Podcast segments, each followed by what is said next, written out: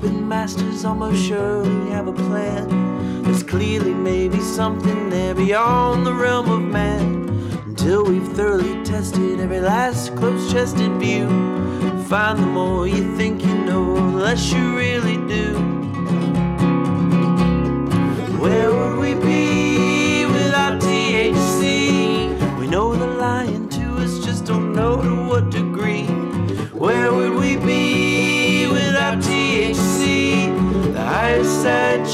Show. Greg Carlwood and Company.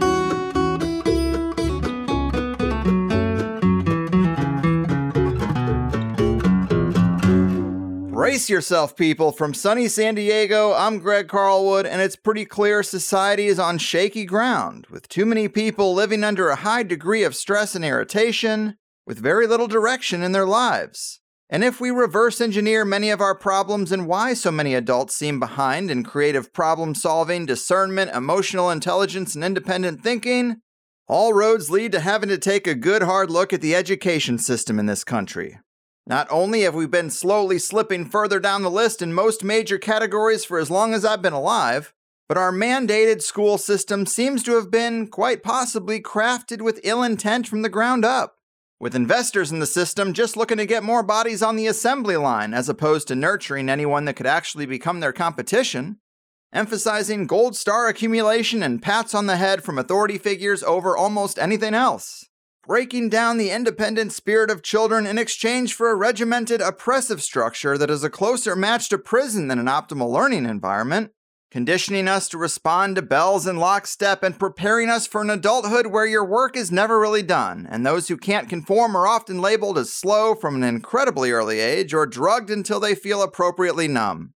And if this all might sound like I'm going a bit too far, take a good look at the quality of food offered to our growing youth at some of the most important times in their development and tell me if it seems like they want optimized, healthy, robust children. Well, lucky for us, there are incredible people out there fighting for much better alternatives, like today's guest, Kerry McDonald. Kerry is a senior education fellow at the Foundation of Economic Education and hosts the weekly LiberatED podcast. She is also the author of Unschooled Raising Curious, Well Educated Children Outside of the Conventional Classroom, as well as being an adjunct scholar at the Cato Institute, Education Policy Fellow at State Policy Network, and a regular Forbes contributor. Kerry's research interests include homeschooling and schooling alternatives, self directed learning, education entrepreneurship, parent empowerment, school choice, and family and child policy. She has a master's degree in education policy from Harvard University, a bachelor's degree in economics from Bowdoin College, and she is front and center in the very encouraging unschooling movement. So let's get into it. The education educator, parent empowerer, and increasingly important unschooling advocate, Kerry welcome to the higher side. Hi, Greg. It's great to be here. Thanks for having me. Yeah, this is a real pleasure. Your book is excellent. I appreciate the deep dive into the history of our education system, the data we have regarding how it affects children, and all the great alternatives that you highlight. And I like the term unschooling, which you write is simply living and allowing your children to live without the specter of conventional schooling and school like thinking. It is the act of fusing living and learning, of seeing them as one and the same. And it's hard to disagree with that, but elaborate a bit for us if you could. How does the philosophy behind unschooling compare to the philosophy behind conventional government schools? That's a great question. And I do kind of explore the history of the term unschooling as well as sort of the philosophical roots of unschooling or self directed education. I use the terms interchangeably throughout unschooled. And the term unschooling was actually coined in 1977 by John Holt.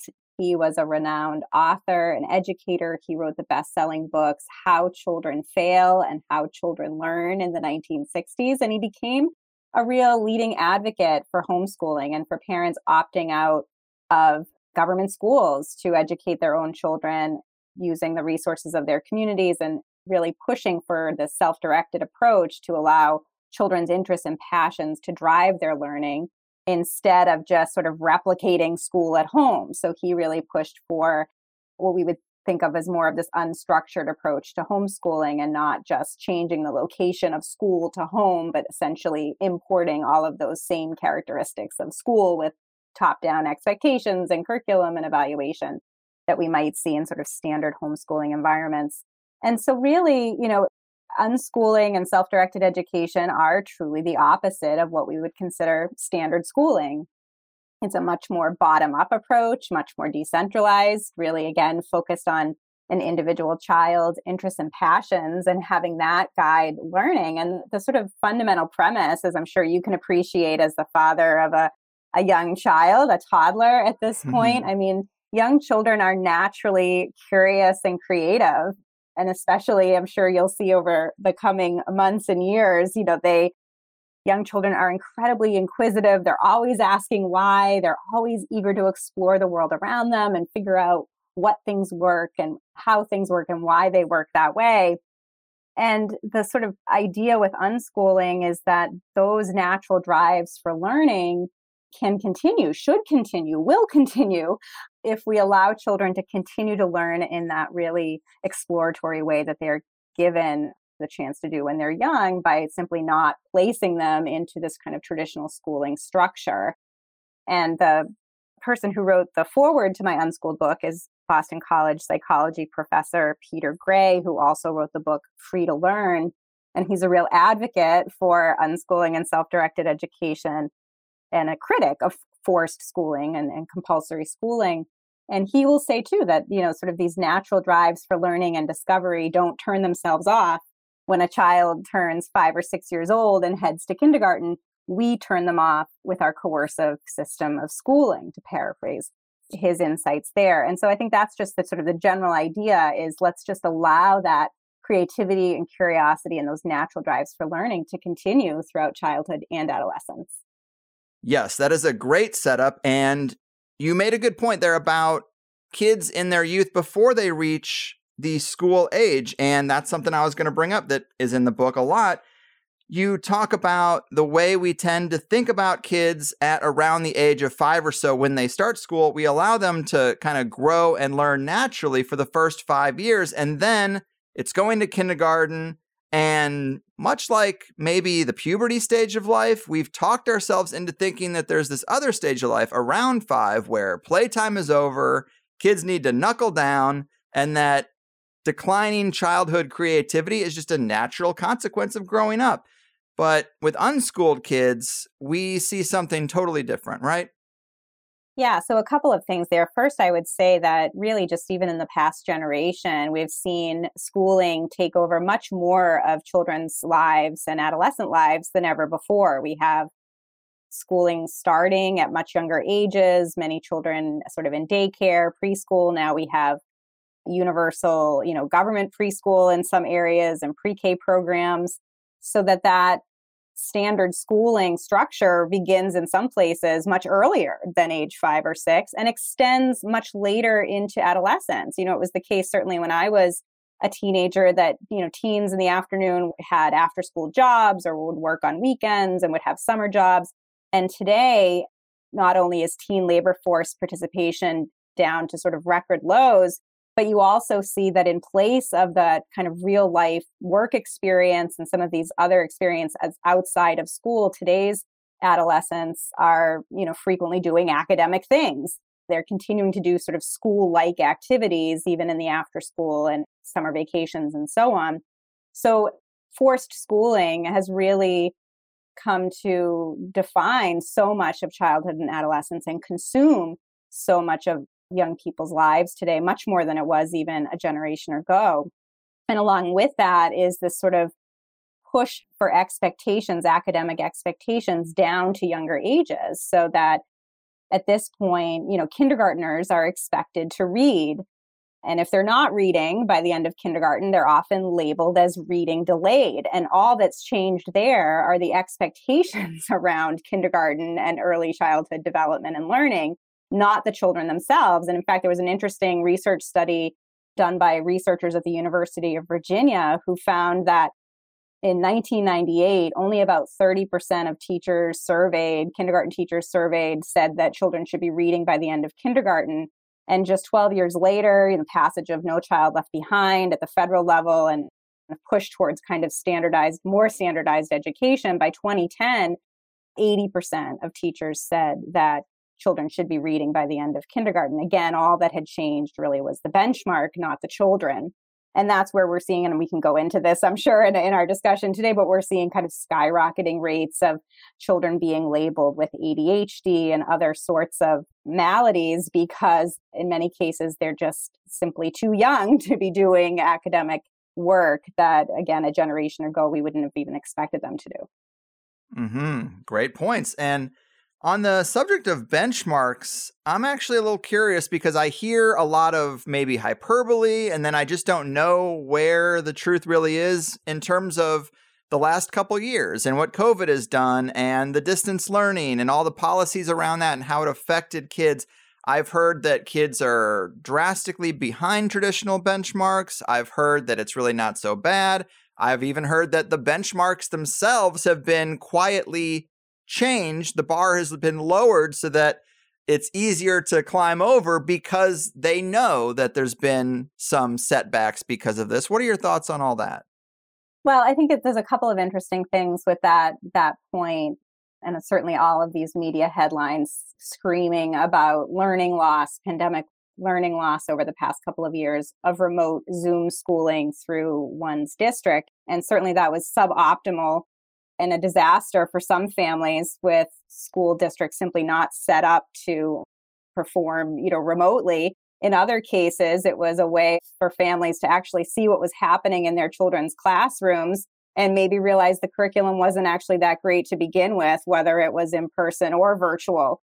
But either way, certainly the focus right now is on this pandemic learning loss. And I had an article not too long ago at fee.org where I basically said the issue here is not learning loss, it's schooling. It's sort of the, you know, we've talked about this for years with summer slide, which was the term used to describe this alleged learning loss from students from the spring semester, then learning loss over the summer, and then they come back in the fall and have forgotten what they learned in the spring.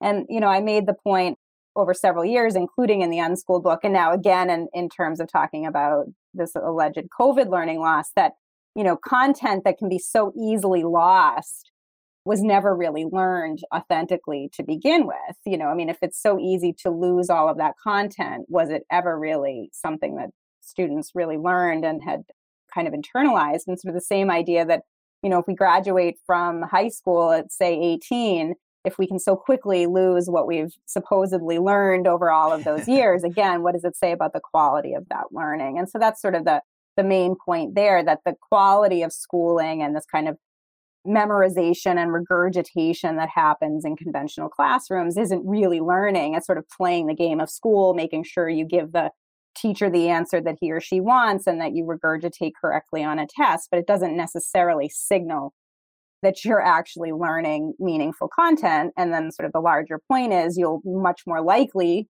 learn content when it's tied to your interests and passions, when it's kind of self directed, driven by you as an individual in pursuit of your own goals and objectives. And I'll also say, and another, you know, sort of another viewpoint on that is I've talked to education entrepreneurs and microschool founders across the country, especially those who create these kind of outside of the system, non traditional education options like microschools and learning pods and homeschool collaboratives. And I talked to one microschool founder recently in Kansas who had worked for years in the Wichita public schools as a teacher, had then left to create a tutoring center, which she turned into a full time microschool during the COVID response because her parents really wanted something formal and not just a kind of part time tutoring program, and they didn't want to send their kids back to the district schools. And during her time of working with the tutoring center and then formulating the microschool and then looking at this supposed data on learning loss, you know, she said that really this just exposed kind of the low quality of learning that existed even prior to COVID. It just now people are more attuned to kind of those low expectations and those low performance benchmarks. Right on, right on. Yeah, I love hearing examples like that. And great points. It's not really about the COVID policies, it's about the bad foundation. It's like the distance learning just threw gasoline on an already pretty bad educational dumpster fire that we have. And you also made the point that it did give parents an opportunity to get a closer look at their kids' education, and a lot of them didn't like what they were seeing. I find it really exciting, actually, just how many different sectors of business during the last couple years saw how little control they had when it came to things like lockdowns, and there are many people pivoting to make sure they don't fall into the same situation. Independent holistic health doctors are on the rise. More business owners are looking into the private membership association structure, which gives them more freedom.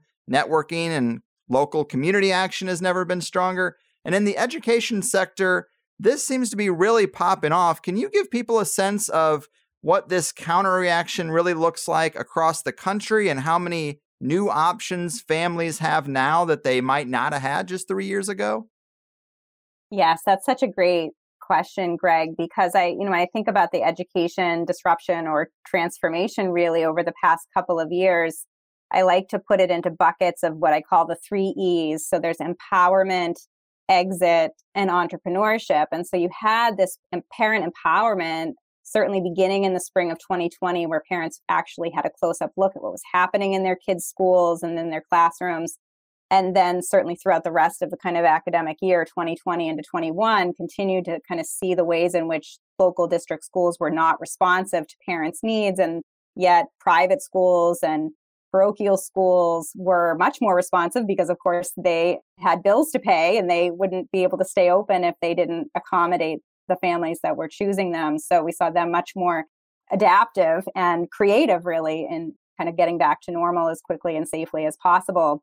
So, parent empowerment, certainly in 2020, we also saw the rise then in 2020 of what were called pandemic pods, which were really these co learning communities or co ops that came together spontaneously. Families just realizing that school was going to stay shuttered or was going to continue being remote for an indefinite period of time, and families realizing that they had to take matters into their own hands and to make sure their kids were getting that necessary social interaction and continue to learn the academic content that mattered to them. And so that they ended up forming these, you know, parent driven learning pods, either with taking turns as parents leading a pod or in some cases hiring an adult educator to facilitate a curriculum.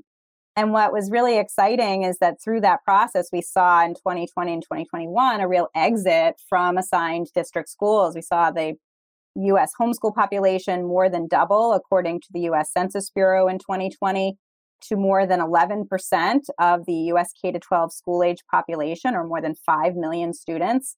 And the biggest driver of that exit, of that growth in the homeschool population, were Black homeschooling families. Black students became overrepresented in the homeschool population compared to the representation in the overall US K 12 public school population. There was a five fold increase that year, according to the census of Black homeschooling families.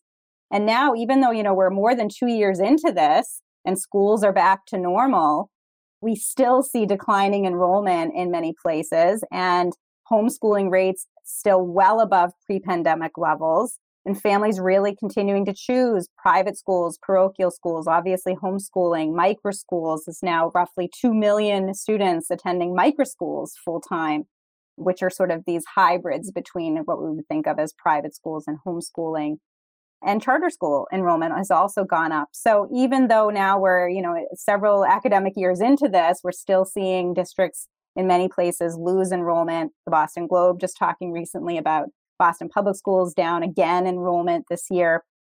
And I think it's just because parents really have been empowered to take matters into their own hands, to search for other options, to create other options, and to collaborate with others to do that and you know you asked for an example so i can give you uh, i can talk all day about some examples but mm-hmm. i'll give mm-hmm. you one that i think speaks to what you're talking about with pmas these private membership associations that have really come on the scene and i think been really popular and certainly serve an important purpose one example is an education entrepreneur who i interviewed for my podcast and have written about her jill perez in new jersey she was a longtime public school teacher in new jersey and when covid hit she ended up creating a pandemic pod with some other families. Didn't want to subject her kids to remote learning and kind of COVID policies in the classroom. And so throughout the academic year, she and several other families met and continued learning and having that social interaction. And it became so popular with other members of her community that they urged her to do something more formal. So last year, in the fall of 2021, she ended up leasing a building and opening a full full-time micro school with about 45 kids. And she hired educators public school teachers from new york city public schools who were burnt out and fed up with the kinds of ongoing covid policies that they were contending with and remote schooling and all the uncertainties and unpredictabilities that they had to contend with. And she was able to recruit them into her micro school she said you know i can't pay them as much as they're making in the New York City public schools, but I can offer them that creativity, that flexibility, that freedom that they're missing in district schools. And this is the kind of example that we see, certainly that I see across the country. Jill set up her program as a private membership association. Interestingly, New Jersey is one of the easiest states in the country to homeschool in. They have very light regulation of homeschooling. And so it's easy to kind of gather families together in these voluntary communities to create these co learning spaces. And so it's been really successful for her. And I'll just add one more thing. It's been so successful that she ended up purchasing a building for her micro school and continues to expand. Mm, beautiful. Well, examples like that are great. And the fact that she's expanding is even better. But you do bring up something I wanted to dig into a little more with you, and that is that not all states are created equal when it comes to homeschooling freedoms or the lack thereof. Can you fill us in a bit more on which states are out on both the good and bad extremes when it comes to this? And have there been any new laws passed in the wake of the last couple of years that stick out as shining examples when it comes to what we want to see in education optionality? Yeah, I mean, I think there's so much to unpack there. Certainly, there are states that are low regulation of homeschooling, obviously, New Jersey being one of them. And then some states like New York that are you just, again, right next door to New Jersey, but are among the most difficult to homeschool in. One of the things I've been spending the past year doing, though, is talking with education entrepreneurs, these micro school founders and creators of learning pods and other non traditional models across the country about what some of their challenges are as they try to start their programs and try to scale their programs. And it's interesting to kind of see where there are these hubs of education entrepreneurship. I think of, for example, South Florida, where I spent a lot of time over the fall. There's a real cluster of micro schools there, majority minority owned, majority minority students in those micro schools. And they're able to access these micro schools through Florida's robust school choice programs. They have tax credit scholarship programs that allow income eligible families to attend some of these programs, which tend to be lower cost than traditional private options more generally. Micro schools are often a quarter of the cost in some cases of traditional private schools. They're these intentionally small, mixed stage, one room schoolhouse models, usually under 50 kids, and really with that personalized mastery based curriculum. And so we're seeing those clusters there. Florida also tends to be very uh, kind of open to entrepreneurship. And unlike the rest of the country, remained open during 2020 and 2021 and kind of encouraged more entrepreneurship there. So they're ahead of the pack. And then I'm also seeing clusters of education entrepreneurship in states without robust school choice policies. I think of, for example, in Kansas, there's a real cluster of education entrepreneurs in the Wichita, Kansas area, another state that tends to be really easy to open businesses in and be an entrepreneur in. And so, even though there's no school choice policies there, it tends to be a low regulation state for these education entrepreneurs and innovators. So they're able to try something new and get that off the ground. But that's a key issue is just making it easy for these education entrepreneurs to start and scale their organizations by removing barriers that they may be facing. Mm-hmm, mm-hmm. Yes, and I had heard that Arizona just passed a great law for educational choice, and West Virginia is doing some good things. I don't hear much about California. I know I have to leave this state for a lot of reasons, but I do think that's one of them. I did hear through the grapevine that, at least locally in San Diego, there's a bit of an issue with the unschooling movement. I mean, it's happening everywhere. So there are groups here, but I guess legislators or the government is coming in and like, I mean, we're we're required nationwide for kids to go to school. And so I guess the state can kind of decide what qualifies as a school. And they don't think a bunch of kids playing in the park qualifies as a school. There's some of that struggle going on here, from what I understand. Well, I think there's always attacks on homeschoolers and certainly non traditional learning models. Anything that's outside of the norm tends to um, maybe confuse people, especially policymakers who like to put people into standard boxes and certainly don't like competition with district schools. I will say, though, that California is another state where it's relatively easy to homeschool. There's lots of oh. homeschoolers oh. there. It's also relatively easy to start a private school. So it's interesting that some states that we would think of as highly restrictive in some areas, high regulation states, for some sectors can be you know easier when it comes to non-traditional education and homeschooling that doesn't mean that it won't still entail some battles and some uh, fight for liberty among homeschoolers and unschoolers there but tends to be easier interestingly in a policy paper I wrote for State Policy Network earlier this fall that kind of looks at some of these key challenges that education entrepreneurs encounter across the country. I talk about a report that came out in 2021 by the Cato Institute that ranked the states according to how friendly they were toward entrepreneurship. And this was in all sectors, not just education, but all sectors, including highly regulated industries like alcohol. And they found that in the top five states for uh, kind of entrepreneurial friendliness, low regulation for entrepreneurs was Colorado. And yet, when I talk to education entrepreneurs, some of them said that they wouldn't even think about going to Colorado as they scale their microschool networks and so on because it can be so difficult to be an education entrepreneur in that state. So that shows too that even states that could be friendly toward entrepreneurs in other sectors might not be friendly to entrepreneurs in education. And it's just state by state. Mm-hmm. Yeah, good points. It's a mixed bag everywhere, it seems. And to get a little more into the history of the American education system, another good line in the book, one of yours actually, is that American schooling was designed to strip the joy of natural learning, of following the human will to explore and discover, in favor of conformity and compliance. I agree, but talk to us about that word designed, because a lot of people might think our schools have been neglected, that they've slowly eroded in quality, but to say they were designed to produce a lot of the problems they produce is another thing. What can you tell us about the history of the American school system that shows this to be the case?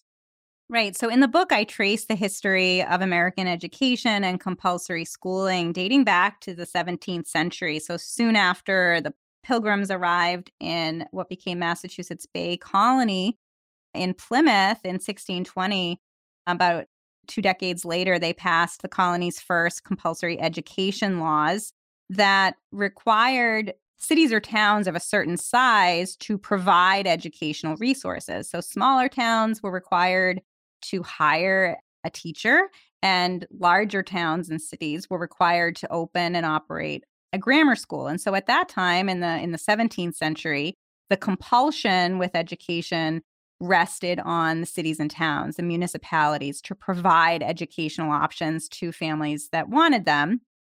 And yet, at the time, you also, throughout the colonial and revolutionary era, had a whole mix of education options. You did have these public schools that were in these cities and towns required by law to be created, but you also had a wide assortment of private schools and charity schools and church schools. You had what were known as dame schools, which we would consider little in home nursery schools in your neighbor's kitchen who would teach kind of the three R's to young children. And homeschooling was, of course, the default during the colonial and American Revolutionary eras. And apprenticeships were really the key pathway for adolescence into adulthood. And all of that really hmm. changed beginning in 1852 with Massachusetts, my home state, leading the way again in compulsion, with passing the country's first compulsory schooling statute, 1852, now requiring all parents to send their children to an assigned district school under a legal threat of force. And that was really a shift from, again, the compulsion being on the municipality to the compulsion being on the parents. And I think that that was the moment where we really did see this shift of design to compliance and conformity. If we think about what was happening, certainly in the Boston area in the early 19th century, early to mid 19th century, there was a tremendous amount of immigration. The city of Boston doubled in size between 1820 and 1840. And most of that immigration was coming from Irish Catholic immigrants to Boston who really challenged the dominant Anglo Saxon Protestant culture of the time. And people in Massachusetts didn't like that. You know, just a couple of years before Massachusetts passed its compulsory attendance law, the Massachusetts state legislature said, and I'll quote, those pouring in upon us in masses of thousands upon thousands are wholly of another kind in morals and intellect. Oh. And this was a true, you know, anti Catholic, anti immigrant sentiment that was pervasive in Massachusetts and in the Boston area at the time. And then that really led to the creation of compulsory schooling and the sense that all children had to attend these, what were known as common schools, the architect of that was Horace Mann, who was instrumental in passing that first compulsory schooling statute based on the kind of Prussian model of learning that he was so enamored with. And what was interesting is that even though these common schools at the time were supposedly secular, they had all Protestant teachers and texts. And they were, you know, for all intents and purposes, what we would think of as Protestant, trying to kind of mold these young children into the dominant culture of the times. And, and it's really interesting because a lot of these Catholic families rebelled and they started creating their own parallel system of parochial schools throughout the latter part of the 19th century. So we're not sending our kids to these purportedly secular, but obviously Protestant common schools. So they created their own system of private schools. And that all came to a peak in the 1920s when Oregon tried to ban attendance at any private schools. They wanted children to only attend public schools. And at the time in Oregon, really the only private schools that were in existence were parochial schools. There weren't independent private schools. And thankfully, the US Supreme Court shot down that Oregon law in the landmark Supreme Court case of Pierce versus the Society of Sisters, where they said that the child is not the mere creature of the state. Hmm. well, that is a great history lesson. And the quote you read, I feel like I could hear that even today uh, in a lot of cases. And the fights, the struggles seem to be similar today. There's a lot of talk about educators sliding in their cultural beliefs or their political or religious views that really have no place in the classroom. And it just seems like that's a tale as old as time. But Horace Mann, we have talked about him before and the Prussian model, more of a militaristic, regimented type of system. Obviously, that is what we have if you just examine it. But something I didn't know that I learned from your book is that Horace Mann also created the nation's first mental institution in 1833. So people can make of that what they will if they thought that went very well. but you make other great points about the myths we've been told as to why national compulsory education was developed. One of those is that we were told that illiteracy was rampant in the 1800s, but apparently that's not all that true. Yeah, I'll just say one other thing about Horace Mann that's really interesting is he homeschooled his own children ah. while mandating compulsory schooling for others. And if you read some of his writings, he had a lot of contempt for parents, you know, calling them hostages to our cause and so forth really this disdain for parents and especially again these parents who kind of conflicted with the dominant cultural ethos of the time. So right so at the time there was this sense that oh or at least historically the narrative has been that we needed compulsory common schooling because of low literacy rates. And yet, if you look at the data, it will show that we actually had quite high literacy rates in Massachusetts, upwards of 90% literacy rates at the time that compulsory schooling laws were passed. Certainly, you know, it was illegal at the time for slaves to be taught to read. And I talk in my book actually about some slave communities where they actually defied those laws with the thirst for knowledge and literacy was strong and so many of them defied those laws to teach themselves and others helped to educate slaves as well even though it was against the law. Women were obviously not as equitably recognized in educational settings as men and yet still we had high levels of literacy at the time Yeah, I just found some of that to be pretty surprising, worth fitting in here. And I'm not sure what the literacy rate is today, but I definitely thought people were much more illiterate in the past.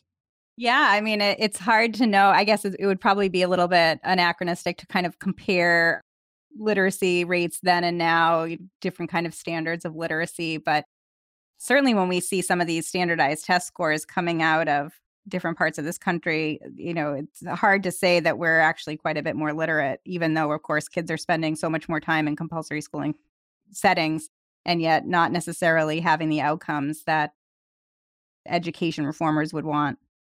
Mm-hmm. Yeah, you're right about it being a little difficult to compare. I think even the quality of literature and the quality, the complexity, even of like what kids might have been reading then or people in general then versus now, quite different. But while we're talking about reading and writing, critics of the unschooling movement might say that self directed learning is great for kids. Sure, if you're interested in bugs this week, let's learn about bugs. If you want to know how concrete works next week, we'll do that. But eventually, we have to learn to read and write. Eventually, we have to learn things kids might not want to sit down and learn. What would you say to that? And just the the idea of contrasting teaching reading versus learning reading. Yeah, I mean, I guess a couple of things there. You know, one is just this sense within unschooling and self-directed educational philosophy that if you allow individuals to pursue their own passions and interests they'll learn through that process so if a child is interested in bugs like you said they'll want to you know read about bugs and learn about bugs and discover more that way. So it's an entry point into learning reading and writing and arithmetic through their interests, but it's all driven by them with their ability to opt out at any time and kind of move on to another interest. So it's this kind of bottom up educational approach instead of a top down approach of saying this is what you're going to learn in this way at this time with this specific assessment model. And the other point that I make in the unschooled book is that unschooling doesn't mean that you're never using formal curriculum or you're not learning in what we would consider a traditional way, it just means that you're choosing that curriculum or that standard approach. So you will find many students who learn in unschooled environments or Sudbury model schools, which I talk about in the book quite extensively, and other kinds of self directed learning settings that, you know, as children certainly get later into their childhood and adolescence, they may have goals to attend college or to achieve some kind of career goal and then they'll start you know studying for the SATs or taking community college classes or potentially even doing what we would consider a conventional high school curriculum but it's again all driven by them with their ability to quit with their ability to exit if that's not what they want and to shift gears and it's in some ways giving young people the same level of respect as individual people that we would want as adults right? That if we are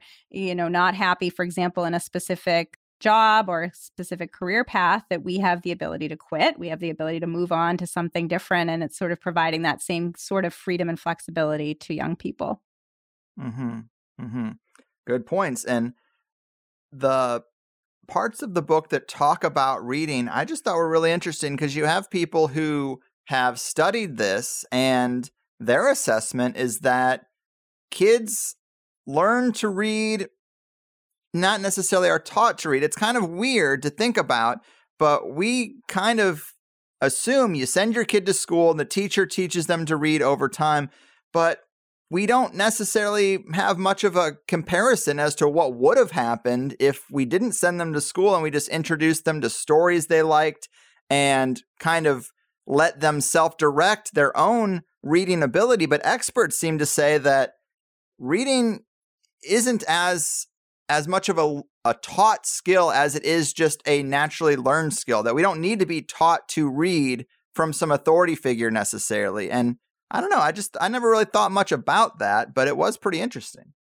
Well, there's always discussions on the reading wars, right? I mean, we heard actually there was just a renewed interest in the reading wars. It's phonics versus whole language, and the pendulum typically swings back and forth depending on uh, the expert consensus of the day. But one of the things that, you know, I talk about in the Unschool book is just how children would learn to read and gain natural literacy outside of a standard school setting. So there's one kind of category of talking about what's the best way to teach reading or to have children be literate within a standard school system. And that's where I think some of the debates today come from whole language versus phonics. But if we can remove that whole paradigm of education from a standard setting and think about how children learn outside of conventional schooling, it's a completely different ballgame. And that's where, you know, for example, I talk about research in the book looking at young people who've learned outside of a conventional school setting.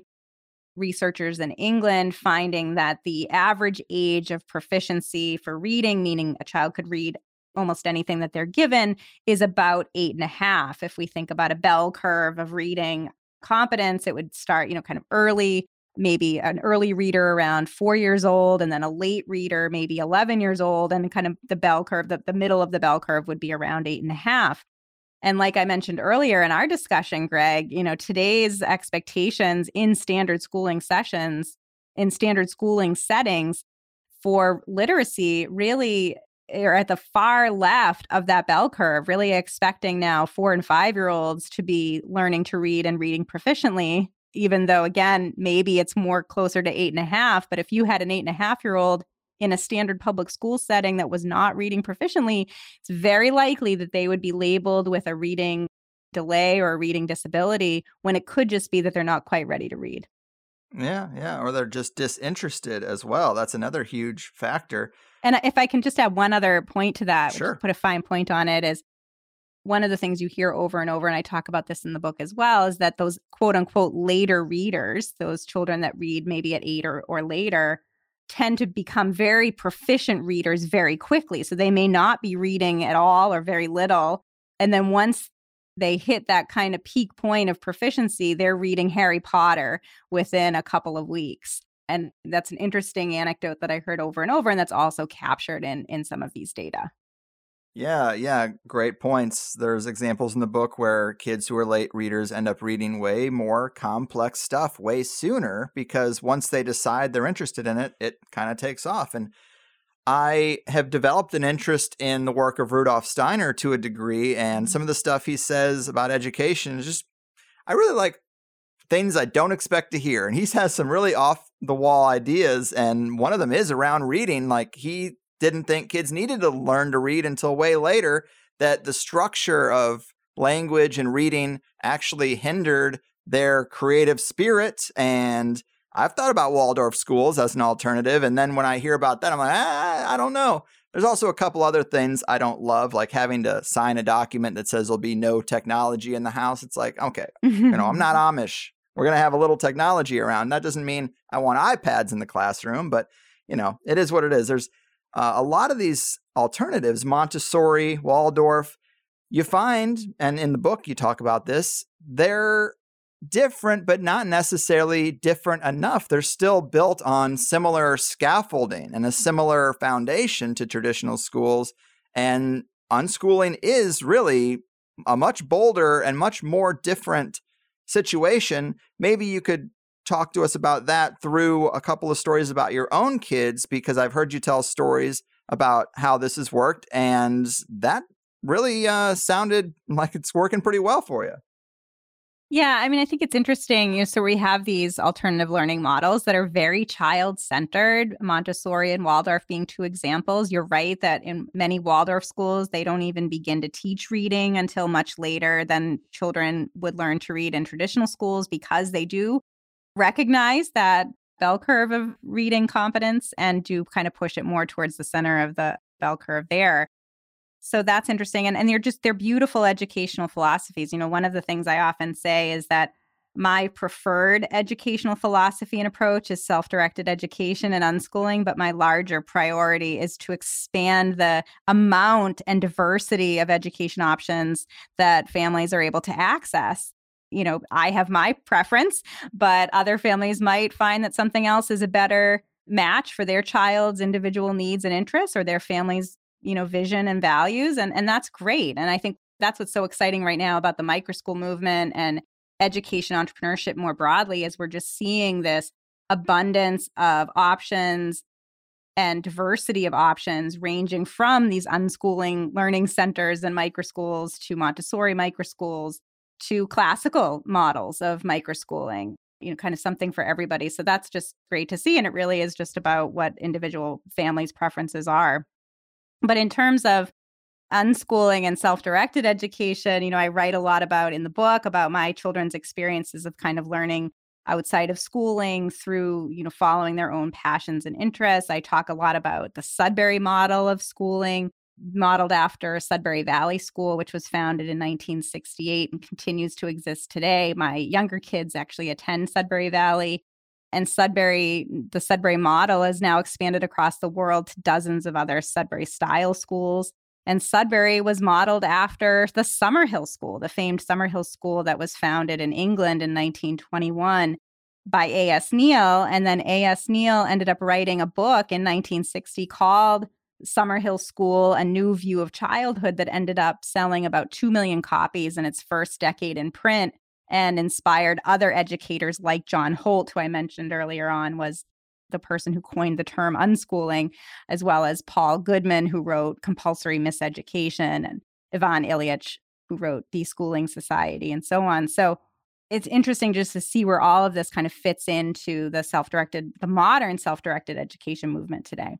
Mm, very interesting. And in terms of your own kids, I've heard you say that I think it's your oldest daughter. She started in martial arts on her own direction, and then from there was interested in Korean culture and language. And then from there, you just found someone locally who speaks Korean as a first language and set up meetings with them. And now your daughter has learned Korean.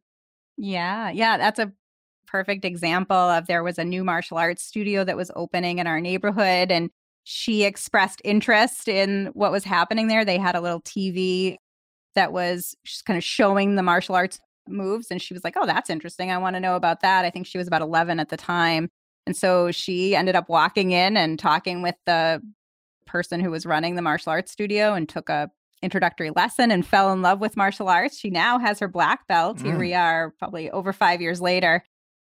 And yes through that process of learning martial arts and really committing to that she became interested in Korean culture and history and began reading more about that and then did some Korean language classes that are on Duolingo, which is a free online language learning platform. She loved that, but then wanted something a little bit more rigorous. So then I was able to find her just kind of through community networks here in Boston, a native South Korean speaker who she met with periodically to learn Korean language. So, and she still loves languages as a result of that.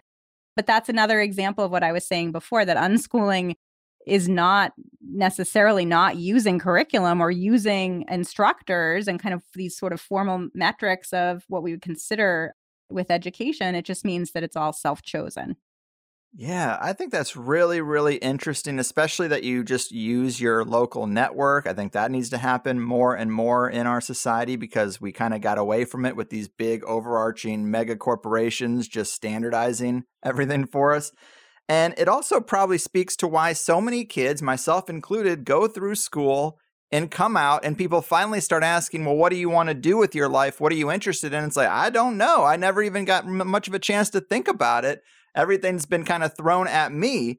And it's probably a factor. There's also kind of a psychological issue, I think, that parents probably deal with of letting go to a degree. Maybe letting go isn't the right term, but another example, another place where this happens is staying in jobs that we don't like because we're afraid of the unknown. We can't quit because we just don't know that other job, that next thing, it could be worse than this, even though this is bad. And I'm sure that happens in this case too when you talk to new parents that are like, yeah, I know the public education system is in the toilet, but I went through it and I managed to come out okay. Maybe I should just put my kid in it because this unschooling thing, it's so unstructured. It's I just don't know about it. And again, the unknown is scary to people. Do you end up having to deal with that that there's parents who know the system is suboptimal, but at least it's what they know? Well, come on, Greg. You must have known that you would be a podcaster when you were oh, in elementary yeah. school, right? I mean, of course. But it's a perfect example of we don't even know what the jobs will be uh, mm. 5, 10, 15 years from now, right? So we have a conventional system of schooling that has set expectations and kind of arbitrary curriculum goals that may be completely mismatched with the jobs of the future. And we're not kind of helping kids to develop those curiosities and critical thinking skills and agency, kind of the sense that they're in charge of their own destiny that will really enable them to identify and adapt to whatever kind of economic conditions might exist at the time and whatever new opportunities might appear in the marketplace.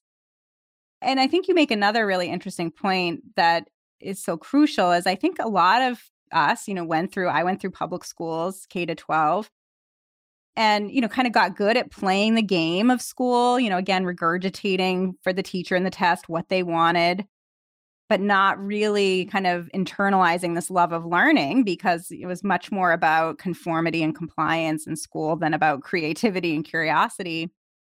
So i think a lot of us as adults might look back on this and say well that's just what school is. Like you just have to grin and bear it and instead, I think I'd urge parents to say there is another way. Like your kids mm. don't have to, well, first, they shouldn't be miserable in school. There are joyful learning spaces and ways in which children can learn and develop that are just filled with joy and happiness. And that should be a priority for parents.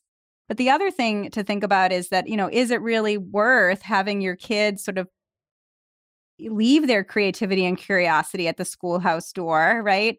And trade creativity for compliance and kind of learn to color in the lines and stay in a straight line and all of that when they're walking from class to class like is that really what's going to help them achieve what a parent would want them to achieve in later life and that achievement you know is very much around i think personal agency self-actualization human flourishing and i'm just not sure that kind of the standard system of schooling can facilitate that mm-hmm. Yeah, totally agree. And I guess before we really start wrapping this thing up, these are podcast listeners, and you said you're upping it to two a week. There are a lot of really good stories on your podcast, personal stories from people. Are there particular episodes that you thought were personal favorites that maybe people should start with if they wanted to jump into a episode or two? Oh, that's great. Thank you. Yes, the podcast is the LiberatED Podcast. You know, I did one at the end of November that I referenced in our discussion today, Greg, that is about these microschool founders in Jackson, Mississippi, where the daughter is off of her anxiety and ADHD medications. So that was episode 51 in November 29th. That would be one to really think about. And then, you know, I mean, I think they're all they're all so interesting. I kind of take a peek of what sort of works for you know particular interests there's one that i did in early november from a visit in kansas on microschooling and neurodiversity mm-hmm. so mm. microschool founders creating an intentional microschool community for neurodiverse students students with autism and adhd and other kinds of disabilities that was a really i thought inspirational one there's another one with the founder who i mentioned is whose goal is 100 schools in 10 years so just kind of poke around and, and see, but just some great words of wisdom there from entrepreneurs across the country. Yes, yes, I love it. Well, Kerry, this has been really awesome. Of course, Unschooled is the book. Tell them about any other irons in the fire that you have that they might want to follow up on.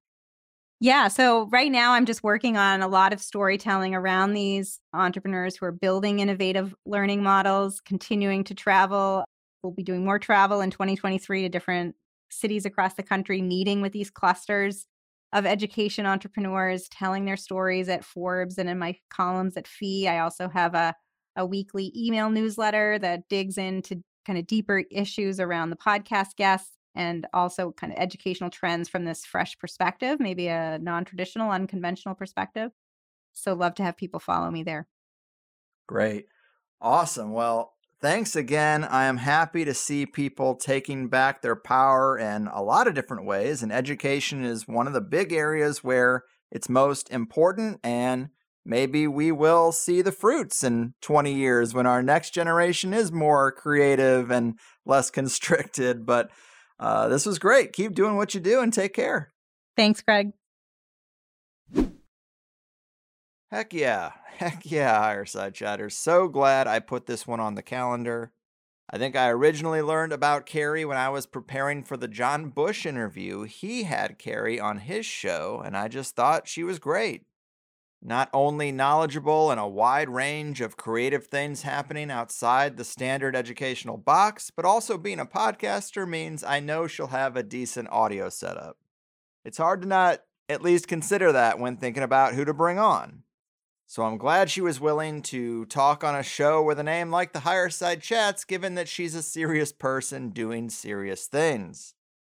Anyway, also a big thank you to the Plate Scrapers, the Bluegrass Boys of Virginia, for that opening theme cover. If you like that kind of music at all, check them out. Their YouTube channel has some great stuff. Someone in their circle definitely knows a lot about audio because even their music videos, the audio is just so crisp, it's hard not to love it.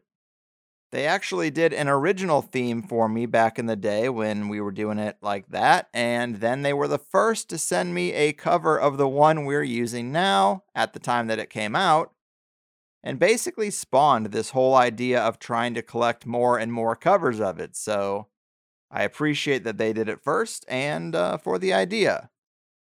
But yes, even before I had a kid, I was kind of big on this education topic. The history is spelled out so well that obviously there was an ulterior motive to compulsory schooling that wasn't just trying to produce the best and brightest. And our education is so critical to how we think as adults. A lot of those patterns that are established then carry on through the rest of our lives. Carlin summed up a lot of this really well in the early 2000s. It's about three minutes. I'm just going to play it. But if you talk to one of them about this, if you isolate one of them, you sit them down rationally, you talk to them about the low IQs and the dumb behavior and the bad decisions, right away they start talking about education. That's the big answer to everything. Education. They say we need more money for education. We need more, more, more books, more teachers, more classrooms, more schools. Uh, we need more testing for the kids. And you say to them, well, you know, we've tried all of that and the kids still can't pass the test. They say, oh, don't you worry about that. We're going to lower the passing grades. And that's what they do in a lot of these schools now. They lower the passing grades so more kids can pass. More kids pass, the school looks good, everybody's happy, the IQ of the country slips another two or three points, and pretty soon all you'll need to get into college is a fucking pencil. Got a pencil? Get the fuck in there. It's physics. Then everyone wonders why 17 other countries graduate more scientists than we do. Education. Politicians know that word. They use it on you. Politicians have traditionally hidden behind three things the flag, the Bible, and children. No child left behind. No child left behind. Oh, really? Well, it wasn't long ago you were talking about giving kids a head start. Head start, left behind. Someone's losing fucking ground here. But there's a reason. There's a reason. There's a reason for this. There's a reason education sucks, and it's the same reason that it will never, ever, ever be fixed. It's never going to get any better. Don't look for it. Be happy with what you got. Because the owners of this country don't want that. I'm talking about the real owners now. The real owners, the big wealthy business interests that control things and make all the important decisions. Forget the politicians. The politicians are put there to give you the idea that you have freedom of choice. You don't. You have no choice. You have owners. They own you. They own everything. They own all the important land. They own and control the corporations. They've long since bought and paid for the Senate, the Congress, the state houses, the city halls. They got the judges in their back pockets. And they own all the big media companies, so they control just about all of the news and information you get to hear. They got you by the balls. They, they spend billions of dollars every year lobbying, lobbying to get what they want. Well, we know what they want. They want more for themselves and less for everybody else. But I'll tell you what they don't want. They don't want a population of citizens capable of critical thinking. They don't want well informed, well educated people capable of critical thinking. They're not interested in that. That doesn't help them. That's against their interest. That's right. They don't want people who are smart enough to sit around the kitchen table and figure out how badly they're getting fucked by a system that threw them overboard 30 fucking years ago.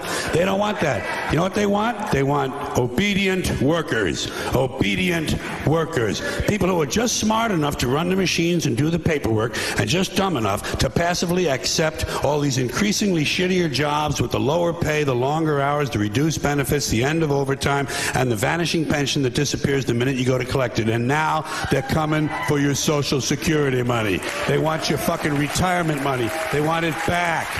so they can give it to their criminal friends on Wall Street. And you know something? They'll get it. They'll get it all from you sooner or later because they own this fucking place. It's a big club, and you ain't in it. You and I are not in the big club. Mm-mm-mm. And people always do remember that last line, but so much of the entire bit is about education. It's getting worse and worse, and they don't care. The only thing I think he said that was slightly incorrect is that it can't be fixed. Education as a government institution, yeah, sure. And I, I know that's what he really meant, but the hope and opportunity is in what's going on in Kerry's world. So, whether you have kids or not, I would hope that you'd find this interesting because any signs that we might find a way to turn this ship around in 20 years is based on what we're seeing happening with the kids today.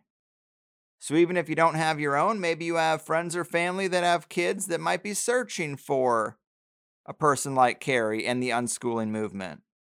Or perhaps you just know people who are actual teachers who have had complaints recently and could benefit from a realignment of their careers with some of this stuff. I suspect that everything from social media to the politicizing of the classroom is really going to screw things up for a long while before they get any better. But unschooling and some of the truly alternative models do make me long term optimistic. And who really knows what we'll be dealing with by then, but I see at least something to be positive about in the big shift out of the system.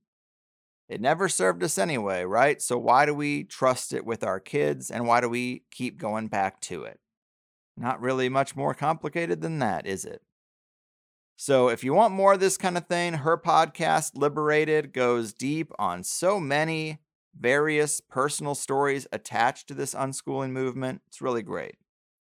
Education, of course, is a core element of how we got in this mess that we have today, where so many critical thinkers feel like they're on an island in their families and friend groups, which makes it an important thing to cover. If you liked the first hour this week or any week, sign up for THC Plus and hear the second hour of all of these interviews. Today, we talked about common mistakes that first time homeschoolers tend to make, common psychological barriers that parents experience when committing to unschooling, the Arizona Universal Education Savings Account policy, quite creative, learning risk versus danger for young kids, research on bullying and its relation to the structured environment that they are in, the homeschooling socialization fallacy, meeting the unique needs of teenagers and the major failure of conventional schooling, and some advice for those teachers that would like to transition to an unschooling career.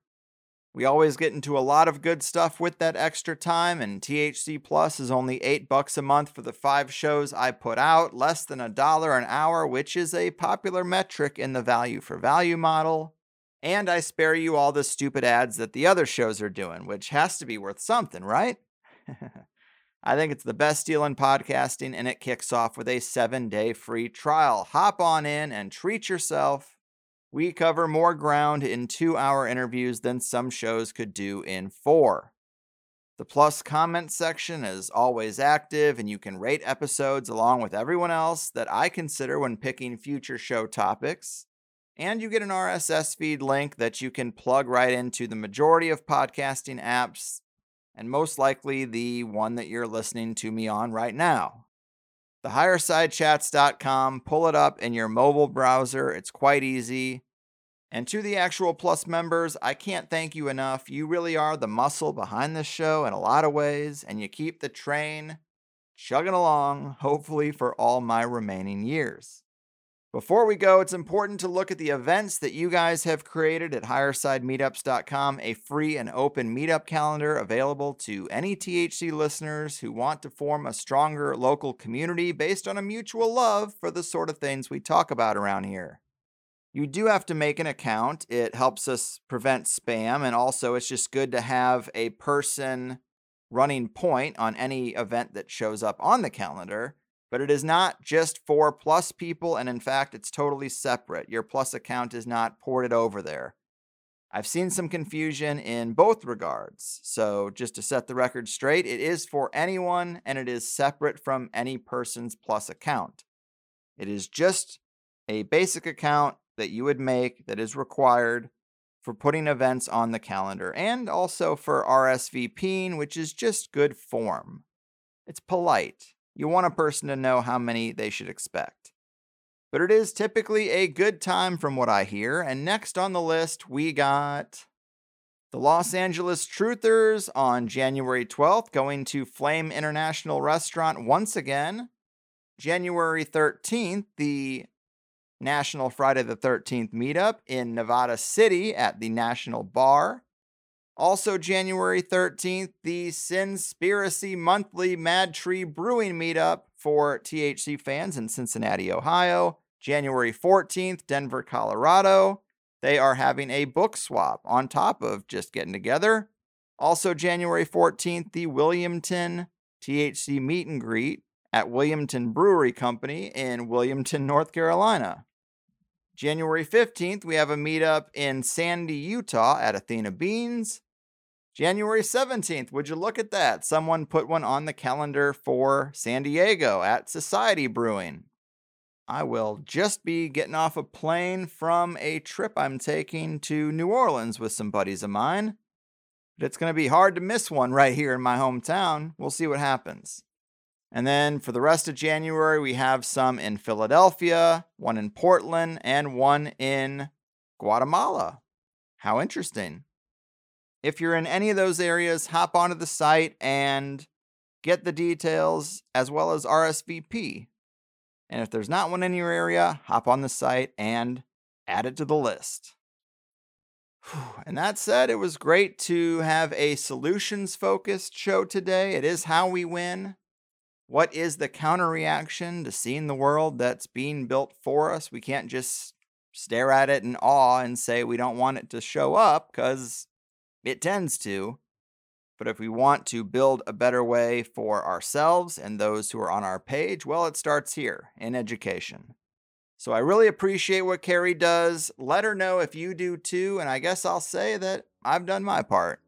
Your move, state curriculum crafters, obedience training teachers, and pawn making public educators. Your fucking move. Oh no. You see, the world isn't random, it's attached to puppet strings, control over everything. The nine to five is trying to steal ya. Now, don't that job seem silly? Hello, can you hear me? Or should I play back Wish we were younger and free. I'll be thankful when it's all exposed. The vast conspiracy. There's such a difference between us and the damn